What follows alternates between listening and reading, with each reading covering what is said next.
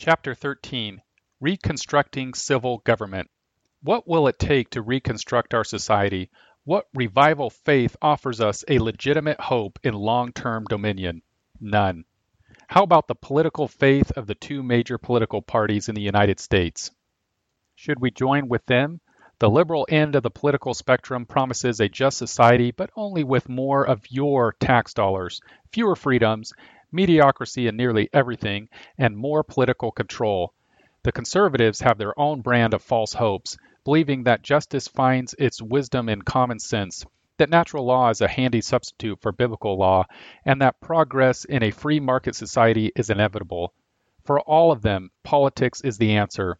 Vote for me, and I'll see to it that all will be right with you and the world, goes the political promise. This is the political faith. The Bible calls us to faith, but a faith that takes us to the God who created heaven and earth, to the God who sent his Son Jesus Christ to make the restoration of a fallen world a reality. This same faith will be a beacon to the nations, a light to the world that lies in darkness. This is God's purpose for his people, that they might be a city on a hill, not a light for the political faith, but a light that shines bright on the redemptive work of Jesus Christ, the only hope for the world. Where is the source of the light found? In the Bible. The reconstruction of civil government begins with the Bible. Jesus wants us to return to the standards of God's law so the whole world will marvel and follow. First, to show men everywhere that they are sinners and in need of redemption. Second, to set forth a blueprint for living in a world of contrary opinions. This was Israel's task, Deuteronomy 4 1 through 8, that has now fallen upon the church. The new Israel, to be a city set on a hill. Matthew 5:14. To give the people who were sitting in darkness a great light. Matthew 4:16 compare Isaiah 9:2. So Jesus calls us to restore the broken foundations, not to become revolutionaries for a misguided political faith. This was the vision of our Puritan forefathers, given expression by John Winthrop in his Model of Christian Charity in 1630 aboard the Arabella as they sailed for New England, and also in numerous charters and documents drafted by men who understood that Jesus indeed is ruler of the nations. Let us make Winthrop's vision of the future our vision. The Lord will be our God and delight to dwell among us as his own people. He will command a blessing on us in all our ways, so that we shall see much more of his wisdom, power, goodness, and truth than we have formerly known. We shall find that the God of Israel is among us, and ten of us shall be able to resist a thousand of our enemies. The Lord will make our names a praise and glory, so that men shall say of succeeding plantations, The Lord make it like that of New England. For we must consider that we shall be like a city upon a hill, the eyes of all the people are on us. Transcendence, Presence. God spoke the world into existence. Then God said, Let there be light, and there was light. Genesis 1 3. The Ten Commandments are called the Ten Words in Deuteronomy 4:13. Scripture is said to be God breathed, 2 Timothy 3:16 International Version. Jesus upholds all things by the word of his power, Hebrews 1:3. Since God is transcendent, his law is high above all creatures, but God's will for mankind is not out of reach. God's Holy Spirit is immanent, present, and so is the Bible. God came to meet with Moses on the mountain, to give him the commandments.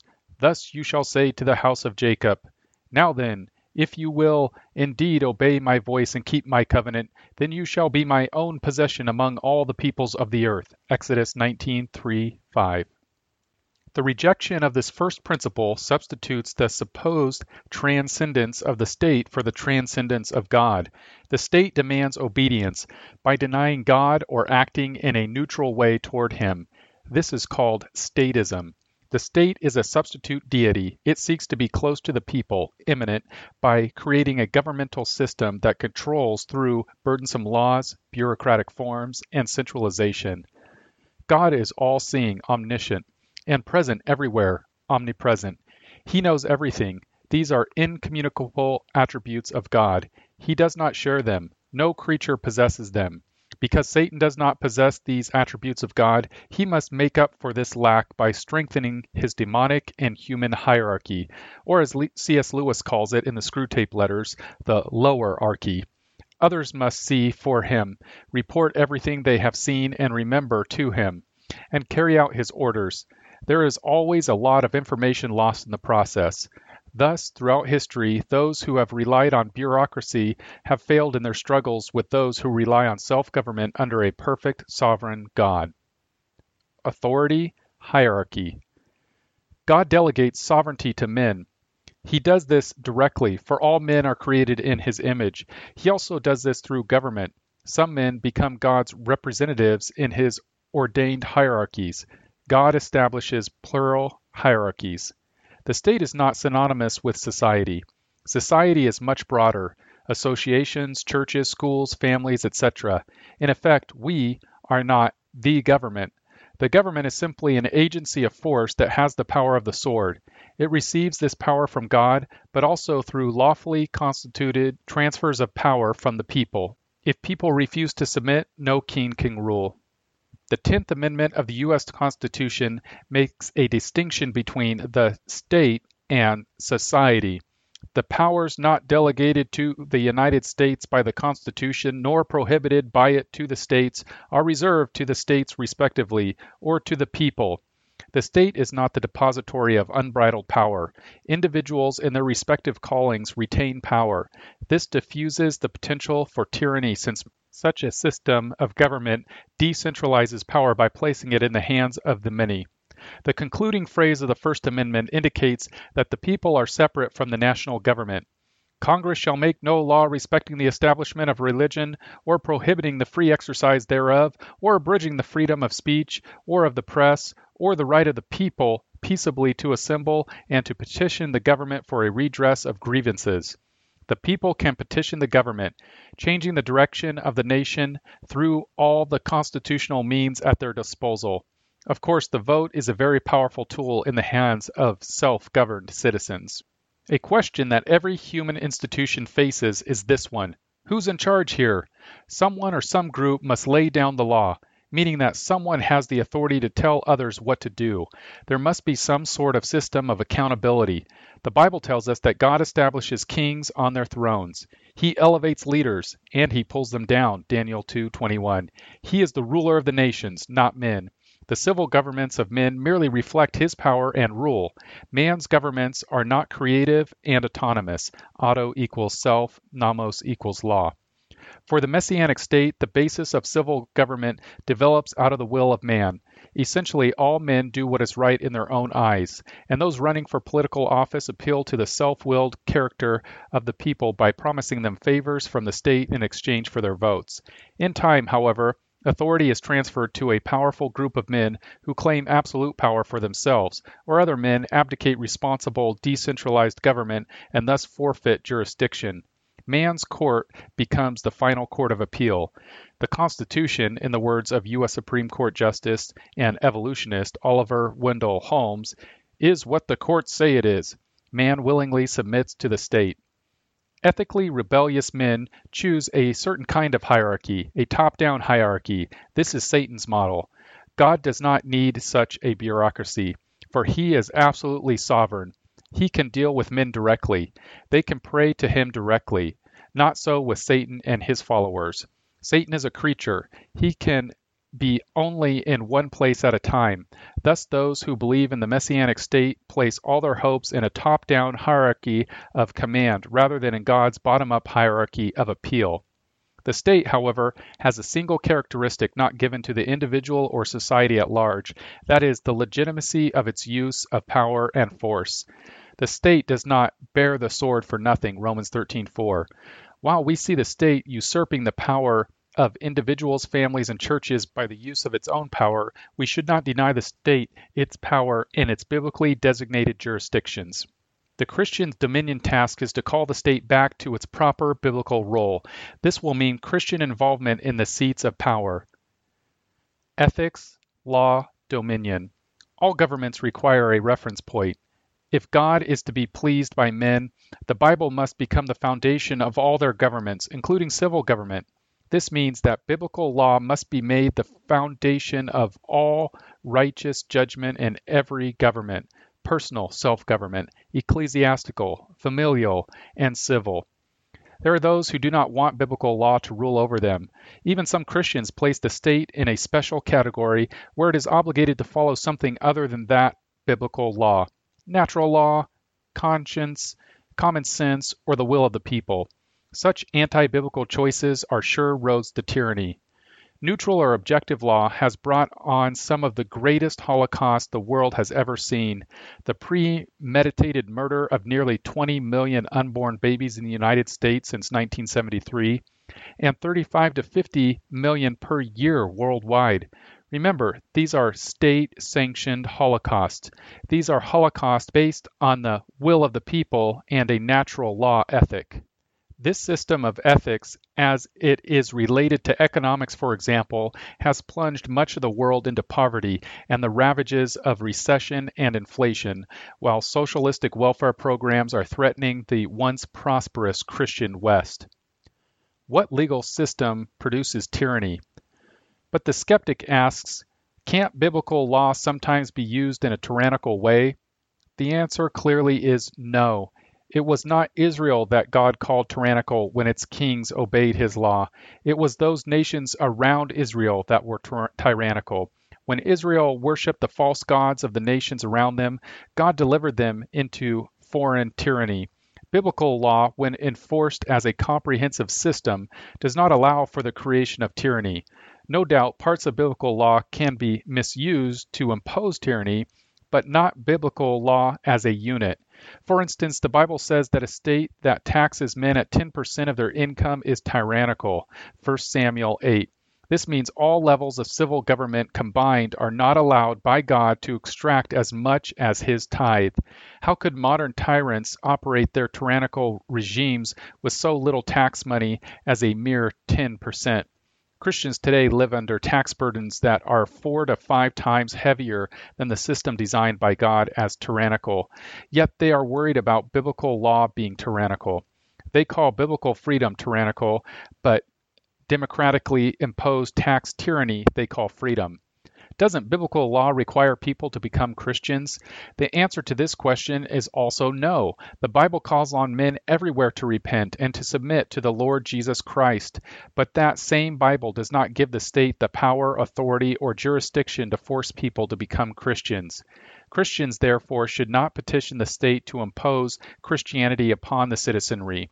Christianity is an inside out religion. Only the Holy Spirit can regenerate the heart of a man or woman dead in trespasses and sin. Ephesians 2:1. No state has the jurisdiction or power to force someone to be a Christian. Still, those biblical laws which directly address the civil magistrate should be enacted into law, protecting the unborn, the orphan, widow, and stranger, maintaining just weights and measures, no fiat paper money, enforcing judicial laws regarding restitution and capital punishment, protecting the nation's borders, and establishing a tax rate that does not exceed 10% for any citizen. The purpose of biblical civil government is not to create a perfect society, but rather to create legal conditions for the voluntary establishment of a marketplace free of tyranny. This is one of the reasons Paul urges us to pray for kings and all who are in authority, in order that we may lead a tranquil and quiet life in all godliness and dignity. 1 Timothy 2 1 and 2. What is left if we cannot go to the Bible for our laws? By what other standards should governments be ruled? Will we be ruled by God or men? This is always the choice facing men. As Elijah said on Mount Carmel to the people, Choose this day whom you will serve, Baal or God. As usual, the people answered not a word. 1 Kings 18:21 until after they saw whose God was more powerful, Elijah's God or the God of the false prophets. God or man. The NBC television network in 1986 presented a drama about the gripping and courageous story of Raoul Wallenberg and his attempts to save European Jews from their Nazi tormentor, Colonel Adolf Eichmann. Wallenberg's efforts may have made the difference between life and death for nearly 120,000 Hungarian Jews. During the course of the story, when the viewer is confronted by a scene of Jews being loaded into trucks for shipment to a concentration camp, a Jewish teenager turns to a rabbi and confronts him with what he perceives to be an unanswerable question How can you still believe in God after all of this? The rabbi does not take long to respond How can you still believe in man? This is our dilemma today. If we do not believe in God for our laws, then man is all that is left. Such a foundation leads either to anarchy, as in Beirut, Lebanon, or totalitarianism, the Soviet Union. Listen to Joshua's response. And if it is disagreeable in your sight to serve the Lord, choose for yourselves today who you will serve, whether the gods which your fathers served, which you were beyond the river, or the gods of the Amorites in whose land you are living. But as for me and my house, we will serve the Lord. Joshua 24:15. Judgment, sanctions. Joshua was testifying to his faith in God. He was therefore testifying to his opposition to all rival gods. The test of his faith was his service. Under which God will a person serve? In other words, which God's law will a person obey? Joshua was serving as a witness for God. He would serve God, he testified. God tells his people to be witnesses for him throughout the world. But to what are Christians to witness? The answer is simple. They are to witness to the faithfulness of God's holy word, the Bible. When a Christian presents the gospel of salvation through faith in Christ to someone, he is witnessing for Christ. He presents the testimony of the biblical account of sin and redemption. But what does this account involve? The Christian is to witness to the truth of the whole Bible. He does this when he testifies to the rule of God over his creation, the responsibilities that men have to God and other men, and the law of God as the proper blueprint of such personal and governmental responsibility. What Christians seldom understand is that all of life is essentially a law court. We are undergoing a trial.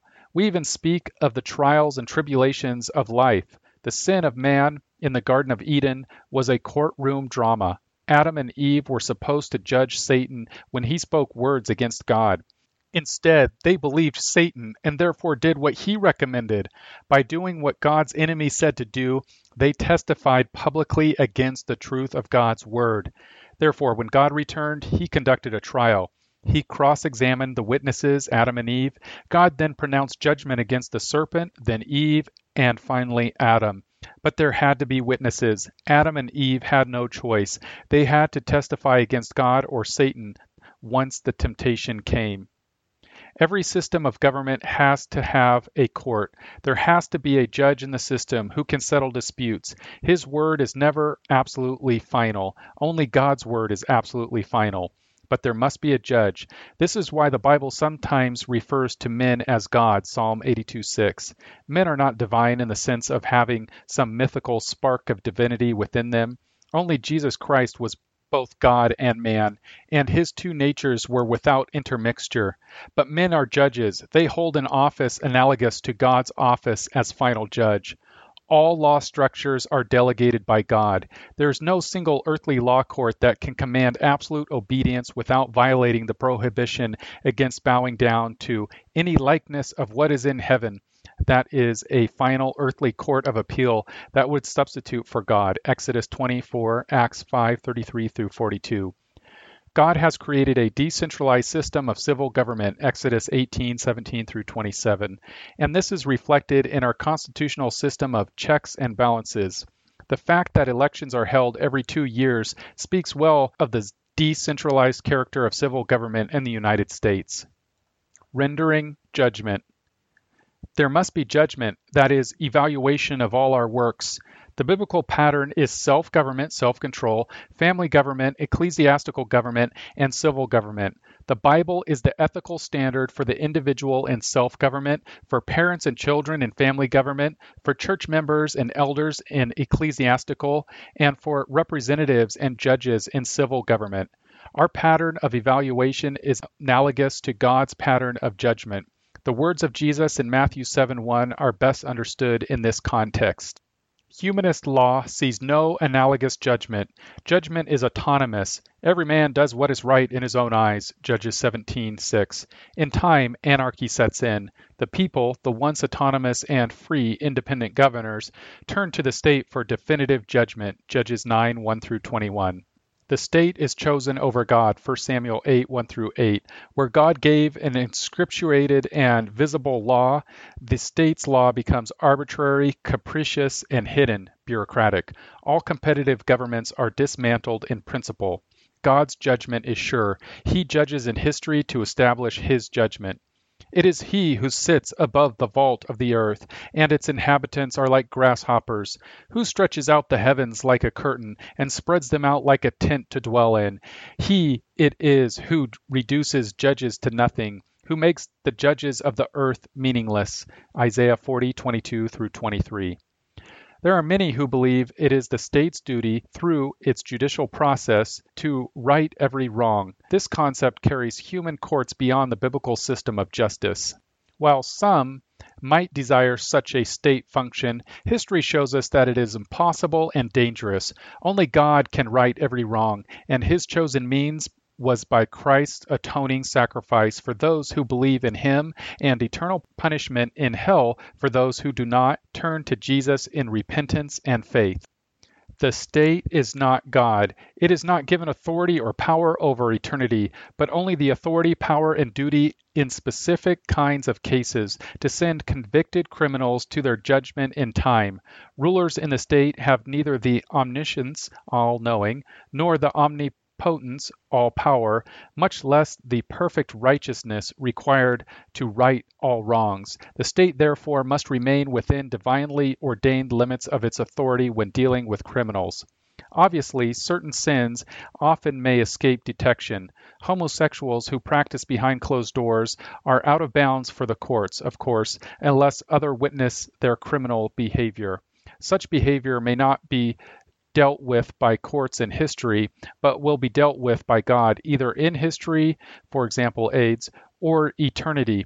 The law that requires the death penalty for homosexual acts effectually drives the perversion of homosexuality underground, back to the closet, to the dark realm of shameful activity. Inheritance, legitimacy, continuity. Obedience to the law brings with it the future dominion of the faithful. A good man leaves an inheritance to his children's children, and the wealth of the sinner is stored up for the righteous. Proverbs 13:22. Predicting the future is easy if there is a set standard of ethical behavior with listed blessings and curses. There is an extension of kingdom blessings if people are faithful to the stipulations of the covenant. For the rebel who believes in the ultimate state, continuity is based on planning and bureaucratic control of all aspects of society. The past is denied, therefore, there are no fixed laws to guarantee a certain type of future. The people trust experts to tell them what the future will be like. Evil men seek to inherit the future by covetousness, theft, and envy. The theft of Naboth's vineyard is a perfect example. 1 Kings 21.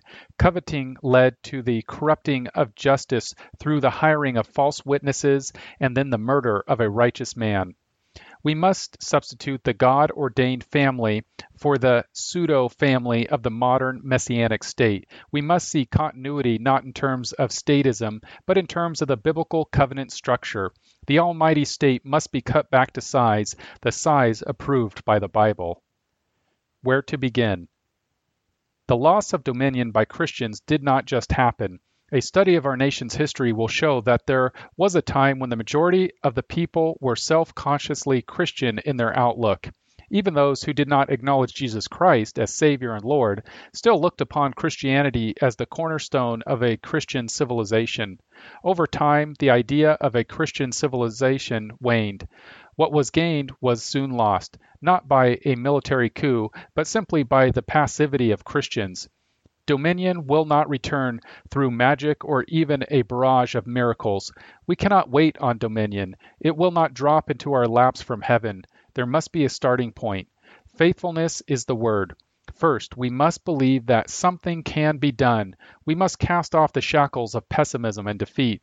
Second, we must deny that the state is our savior. The state is the God of humanism. While the state has its proper role to play in society, we must be careful not to elevate it to the position of the humanists. The kingdom of God does not advance through the agency of the state. Remember, the state is just one of God's jurisdictional governments. Modern day humanism is dominant in our nation and has set the Church of Jesus Christ on the run. We can see the expression of a man centered philosophy entrenched in the courts, schools, colleges, medical schools, the media, and in Congress. Even the church has been overrun by pagan ideologies. Too often, Christians believe that the world is evil and owned by the devil. The world belongs to Jesus, and as fellow heirs with Christ, we share in his possessions. The devil possesses what we fail to possess. One reason for humanism's dominance is the Christian's preoccupation with retreatism. We have bought the bill of goods humanists have sold us that Christians have no business preaching and teaching about topics pertaining to this world. Preach about heaven and the return of Jesus Christ, but do not meddle in the areas of economics, law, politics, and education. These are strictly secular matters. As long as churches followed this prescription, Christian individuals, families, and churches were not opposed and an ineffective church is a tolerated church. Transcendence, presence. The state is not God, it therefore cannot save mankind. We must abandon any doctrine of salvation by law, especially statist law. Since the state is a limited jurisdiction, we should not view it as God walking on earth, ready, willing, and able to meet all our needs. I'm afraid, however, that this is too often the case, even for Christians. One of the ways the state positions itself to a place of power is by using the inherent sinful desires of men and women to get something for nothing. They want their false god to make stones into bread. This is promised politically by plundering one segment of society, using the prosperous minority to gain the votes of the envy motivated majority. Those seeking political power then buy the votes of the majority with the wealth of the minority. Of course, this is all done in the name of fairness, equality, and justice. In the end, the entire nation suffers. Under such a system, the risk taking entrepreneurs see no advantage in creating wealth because the benefits are minimal for the amount of risk involved. In time, the envy motivated have no one to plunder. What does this mean for the Christian? All of us should seek to minimize involvement in state welfare, wealth transfer programs. Many Christians are demanding a tax revolt when they ought to demand a benefits revolt. If you are receiving food stamps or small business loans or school loans, work yourself out of the trap of depending on the state for support. Remember, that's someone else's money. Beware of political solutions to problems. It seems that every time Christians see a problem, they run off to Washington shouting, Do something! They would be wise to shout, Do nothing! Most of our problems can be dealt with either in the home, church, or school. Civil issues that seem to be national in scope can be taken care of at the local level where greater citizen involvement can take place. Many of our concerns are the result of Washington doing something. Instead of running to Washington to get things done at the local level where there is more accountability, the less we use Washington, the sooner it will shrink in size, power, and influence. Become aware of the political issues. The Bible informs us that the sons of Issachar were men who understood the times with knowledge of what Israel should do. 1 Chronicles 12:32. We have to understand the time so we'll be ready to offer the right solutions. We've been told that we're not able to understand the complex issues of the day. There are experts in Washington who know what to do. In fact, they are so expert that they know how to spend our money better than we do. Of course, they also know what is best for our children's education. More money is taken to fund an educational system steeped in the man centered religion of humanism. And what do we get for our money? Mediocrity, falling SAT scholastic aptitude test scores, the proliferation of drugs, illiteracy, crime, violence, and teenage pregnancies in epidemic proportions. Then there is the prescribed remedy for all this more money. We are made to believe that the issues of the day are complex. We are told that putting convicted murderers to death is no solution. I guess locking them up so they can be paroled after seven years to murder again is a better solution. It is quite apparent that capital punishment will stop at least one murderer from ever murdering again. But you better know what you're talking about if you hope to give answers. Being like the sons of Issachar is not easy. Authority, hierarchy. If you take the queen's shilling, you do the queen's bidding. Alternatively, he who pays the piper calls the tune. If men do not want to be under the control of the modern messianic state, they must cut off their dependence on this state. This means that the entire welfare system at every level, federal, state, and local, must be progressively dismantled every special interest group must be willing to say, we will get our hands out of your wallets if you get your hands out of our wallets. The Bible says that parents must educate their children in the law of God, Deuteronomy 6, 6, and 7. This means that Christian parents must pull their children out of the public school system. This means that Christians must vote no on all school bond issues. The Bible says that children are to care for aged parents. This means no Christian should become dependent on Social Security checks. The money from these checks should be given away each month to charities. Turning back the money to the Social Security system only leads to an expansion of the federal government. Christians should run for office in order to get power in the various government hierarchies. Then they should vote against every expansion of power and every tax hike and every bond issue. The state must be cut back. This is the battle the belief that the state is the only important government. As self governed Christians, we must work to cut back the unbridled power and authority of the state. Dominion in the area of civil government does not mean that we desire escalating power base available to those who seek and hold office. Rather, we should run for elected office to pull on the reins of power, to slow the growth of power run wild. But Christians must also recognize that we need a peaceful transfer of power to a new Bible based system of multiple authorities. They must recognize that God will drive out our enemies little by little over many years. Exodus 23, 29, and 30. We are not to become revolutionaries. We are not to impose a top down tyranny to ram the Bible down people's throats. The goal is to use every means available to educate voters and only then to transform their increasingly biblical outlook into legislation. Mostly it will be legislation abolishing past legislation. Ethics, law, dominion. The first step in overturning the messianic state is to place ourselves under God's law. We must meditate on the law. We must make the 119th Psalm our hymn of obedience. The second step is to teach our children the law. Deuteronomy 6, 6, and 7. We must demonstrate to them by our actions that we are self governed by the law. Third, we must proclaim the law to others. We must abandon the false theology that the New Testament Christians are in no sense obligated to obey God's test- Old Testament law. We must obey the sacrificial law by baptizing people and eating the Lord's Supper. We obey biblical laws against murder, adultery, and many other capital crimes in the Bible. Fourth, we must elect public officials who say that they will vote for biblical laws. First and foremost, this means voting to prohibit abortion. While few Christians are willing to go this far, the long term goal should be the execution of abortionists and parents who hire them. If we argue that abortion is murder, then we must call for the death penalty. If abortionists are not supposed to be executed, then they are not murderers. And if they are not murderers, why do we want to abolish abortion? In short, Christians must learn to think consistently. With respect to almost everything the modern state does to help people, Christians should vote no. Such help is the first step to enslavement. I'm from the government and I'm here to help you, is the mythical creed of modern humanist religion. Christians should stop believing it. Judgment, sanctions. Christians must begin to serve on juries. They must not vote to convict people of crimes that the Bible says are not crimes, no matter what the corrupt civil law says. They must also convict evildoers, even if modern sociology says that they are merely the victims of their environment. This is what Adam pleaded to. Eve made him do it.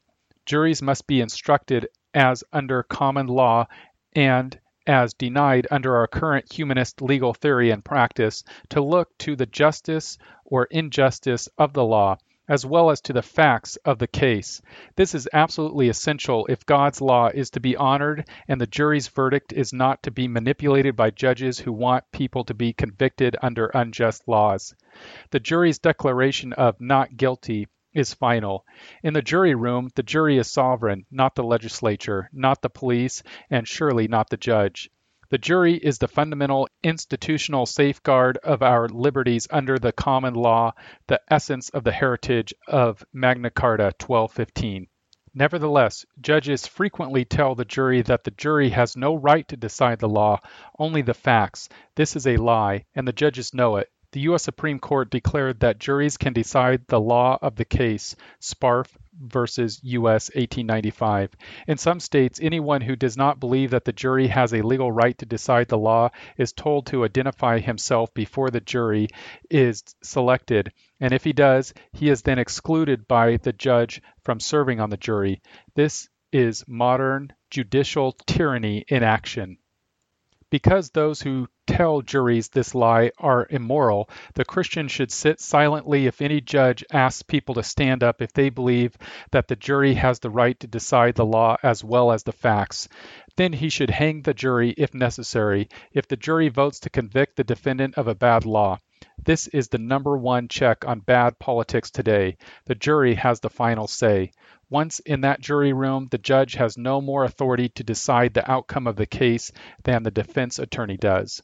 In our day and in most areas of human history, the administration of law is controlled by self-seeking men who desire power. The process of the courts are interfered with by lawyers and judges. For example, lawyers are allowed to exclude from a jury a certain number of people, they often exclude people of specific religious beliefs who might decide for or against a particular defendant. They also exclude people on the basis of sex, race, and suspected income level, and they are not required to say why they are excluding a particular candidate for the jury. Witnesses are then called and testimony secured, but only selected witnesses and testimony are utilized. The jurors are not given access to the truth, the whole truth, and nothing but the truth. There is a war on against the jury system. The jury must be defended in word and deed. Except for a major emergency, do not refuse a call to sit on a jury. Find out who the judges are who are running for office and get behind them. A political race for judge will have vastly more impact on your community than the race for any other political office. The judge has more authority in his courtroom than any single legislator is likely to have. Another very important humanist modification of the judicial system in the United States has been the creation of a new system of law called administrative law. These laws are written by the very bureaucrats who enforce them. The Federal Register publishes federal administrative laws each day, and this adds up to about 53,000 pages of fine print each year. Harvard legal scholar Harold Berman has written that the rapid escalation of administrative law in the West since 1900 threatens the West's whole tradition of law and represents a major threat to liberty. The agencies have also created a new bureaucratic office called the Administrative Law Judge. It has the ring of authority about it. In fact, this officer is is a paid employee of the particular federal agency involved in the dispute with citizens or organizations. This paid hireling of the agency renders his decision concerning the lawfulness of the bureauc- bureaucracy's decision. This office should have its name changed. It should be made legal for any citizen to appeal administrative rulings directly to the civil courts without having to take the case first through the time consuming bureaucracy.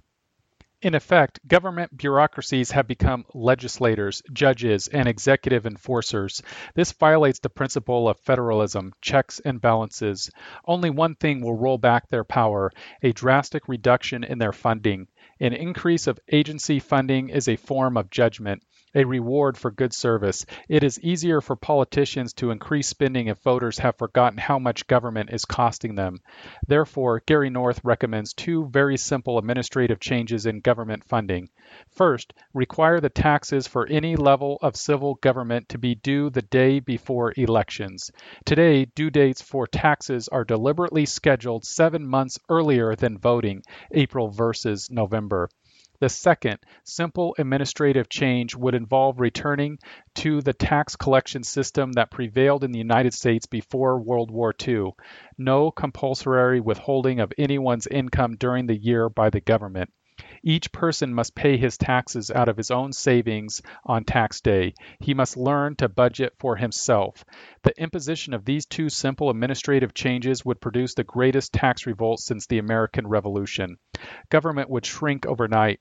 By the way, do you know what the level of taxation of the colonies by the British Parliament was in 1775? About 1% for the 13 colonies as a whole, and under 3% for the most heavily taxed Virginia plantation region. Compare this with your local sales tax alone, or state income tax. Common law says that a person is innocent until proven guilty. This rule should control every government agency, including the Internal Revenue Service. At present, the IRS operates under the Napoleonic Code, guilty until proven innocent. Again, the citizen should be allowed to appeal the injustice directly to the civil courts without having to pay the disputed tax before the independent court system renders a verdict. Every government agency that brings a case against a citizen or organization should pay all legal expenses of the defendant if he is declared not guilty. This will restrain illegal harassment of innocent people. To be really effective, the agency that brought the suit should pay the defendant's expenses. Juries should automatically make this settlement part of any declaration of not guilty. What is the Christian's immediate responsibility? To pray. Prayer is our call to God to judge us and our society. Pray for the destruction of humanism and humanists. Pray for the president, the U.S. Supreme Court, either for changing their minds or changing the court through death or resignation. U.S. senators from your state, U.S. congressmen in your district, the cabinet state representatives, state governor, and city council members. Also pray for the reduction in civil government in general, for, for the proliferation of Christian schools, for more solid Christian lawyers who know the score, for reformation in our churches, families, the media, the medical profession, the, and business. Pray also for our persecuted brothers and sisters in foreign lands. Inheritance, legitimacy, continuity. As a symbol of the advent of a Christian civil government, all inheritance taxes should be abolished. All gift taxes should be abolished for the same reason. The state must not tax any person's family inheritance because debt longer than seven years is prohibited by the Bible, Deuteronomy 15, Christians must, on principle, always vote against any bond issue that carries a debt repayment schedule longer than the biblical limit of seven years. But all bond issues are long term debt contracts. This means vote no on all bond issues, no matter how good the purpose of the bonds. We must not rob our children's inheritance. Register to vote. Voting is the way that Christians can affect the nature of the con- continuity of civil government. Your vote counts. As humanist voters' apathy increases, Christians have a better chance of capturing many political offices. In 1645, one vote gave Oliver Cromwell control of England. In 1776, one vote determined that English, not German, would be the American language. In 1845, one vote brought Texas into the Union. In 1923, one vote gave Hitler control of the Nazi Party. In 1948, in Texas, Lyndon B. Johnson was elected to the U.S. Senate by 87 votes out of 988,295 votes cast in 6,000 precincts. That figures out to be 169th of a vote per precinct. In 1958, six congressmen were reelected to the U.S. House of Representatives by less than one vote per precinct. In 1960, John F. Kennedy defeated Richard Nixon by only 113,000 popular votes, one half vote per precinct. In 1980, John East of North Carolina won the U.S. Senate seat by one vote per precinct. The Christian community can make a difference if it will only vote. According to Sacramento, California, political consultant Wayne Johnson, 56% of the evangelicals gave Jimmy Carter their votes in 1976, 56% gave their vote to Ronald Reagan in 1980, and 75 to 81% gave their vote to President Reagan in 1984 go to public meetings on current issues, especially if your representative is holding it. Most politicians hold no clear and consistent ideology. They vote according to the way they feel the winds are blowing. Let them feel the wind and some heat.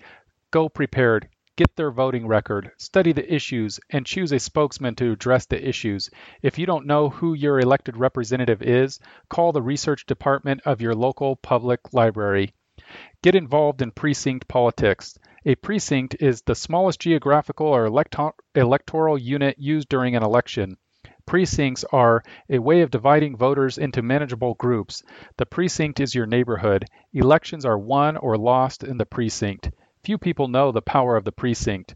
With a little bit of legwork and some telephone calls, you can take over a precinct influence your elected officials. If your representatives never hear from you, then they assume that they're doing a good job. I can guarantee you that other groups are bending the ear of your representatives on a daily basis. Write them letters, preferably not a copy of some other letter. They tend to ignore a flood of mail that looks the same. If you are a leader of some group, then say so. Be friendly and courteous. Do not threaten or accuse. Keep your letter short addressing a single issue. Type your letter if you can. Make sure you know what you're talking about. Speak in specifics, not generalities. Ask for a reply. You will probably get a form reply that does not address your specific questions. Write again, forcing your representative to show his or her colors. When your representative votes, write, send a note of thanks. Address your letter in this fashion. The Honorable blank, U.S. Senate, Washington, D.C. 20510, Dear Senator blank, or the Honorable blank, U.S. House of Representatives, Washington, D.C. 20515, Dear Congressman blank. If you need to get a pending legislative bill, you'll have to write to the appropriate office.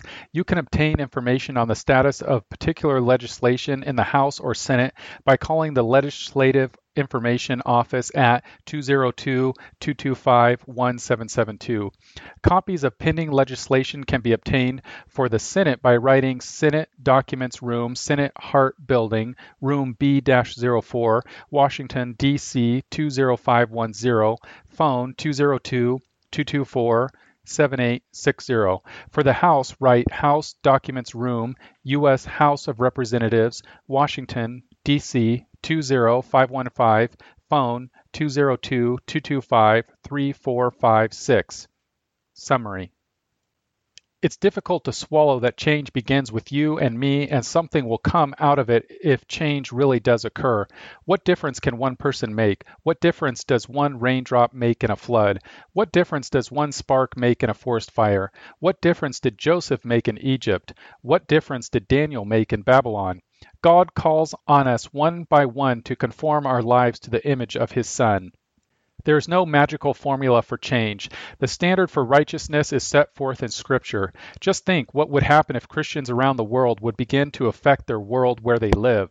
There would be a tidal wave of change. Those without Christ would want what we have. Our works would be a testimony to our faith.